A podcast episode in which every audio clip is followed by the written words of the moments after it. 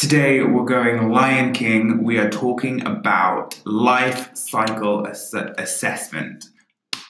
That's right, the circle of life to you in this episode for your GCSE chemistry exam preparation. Let's dive into it. What are life cycle assessments? Well, they assess every stage of a product's lifetime in order to evaluate the total environmental costs.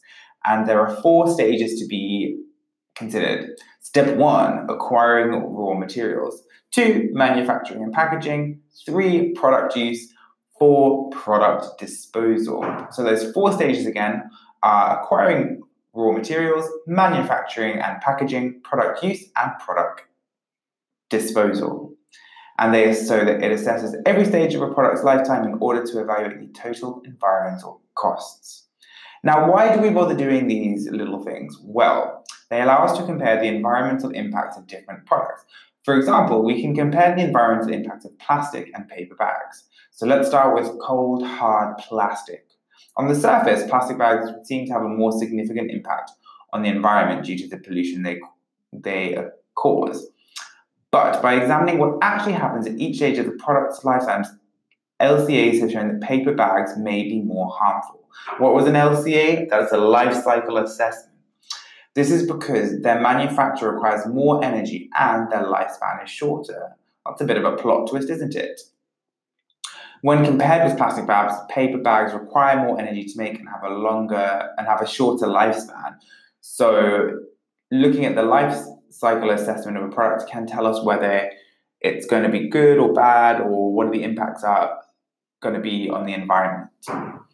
So, stages of a product's lifetime, do you remember those?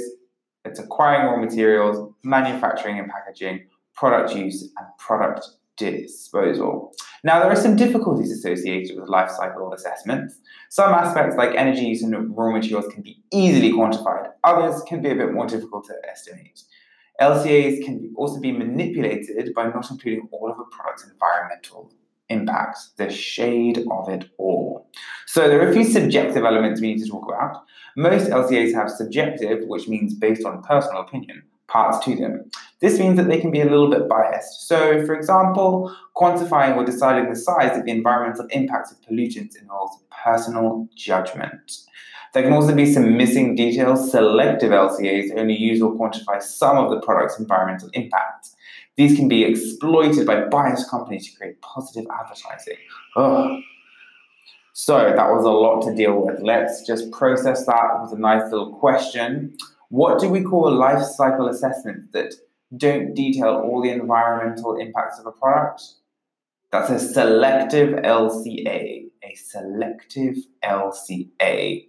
So much shade, so much shade.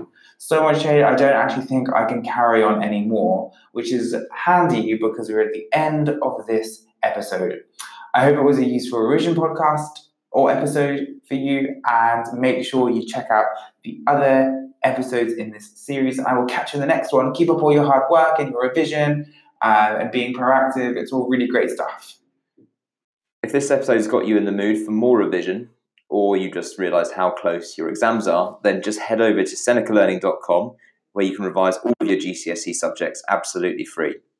If you're on Apple Podcasts or Anchor, you'll find the link in the bio. If not, just type in senecalearning.com and you'll find us. And while you're at it, if you could rate us five stars and subscribe or follow all of our revised podcasts that cover every subject you need, then that will help other people find our podcasts.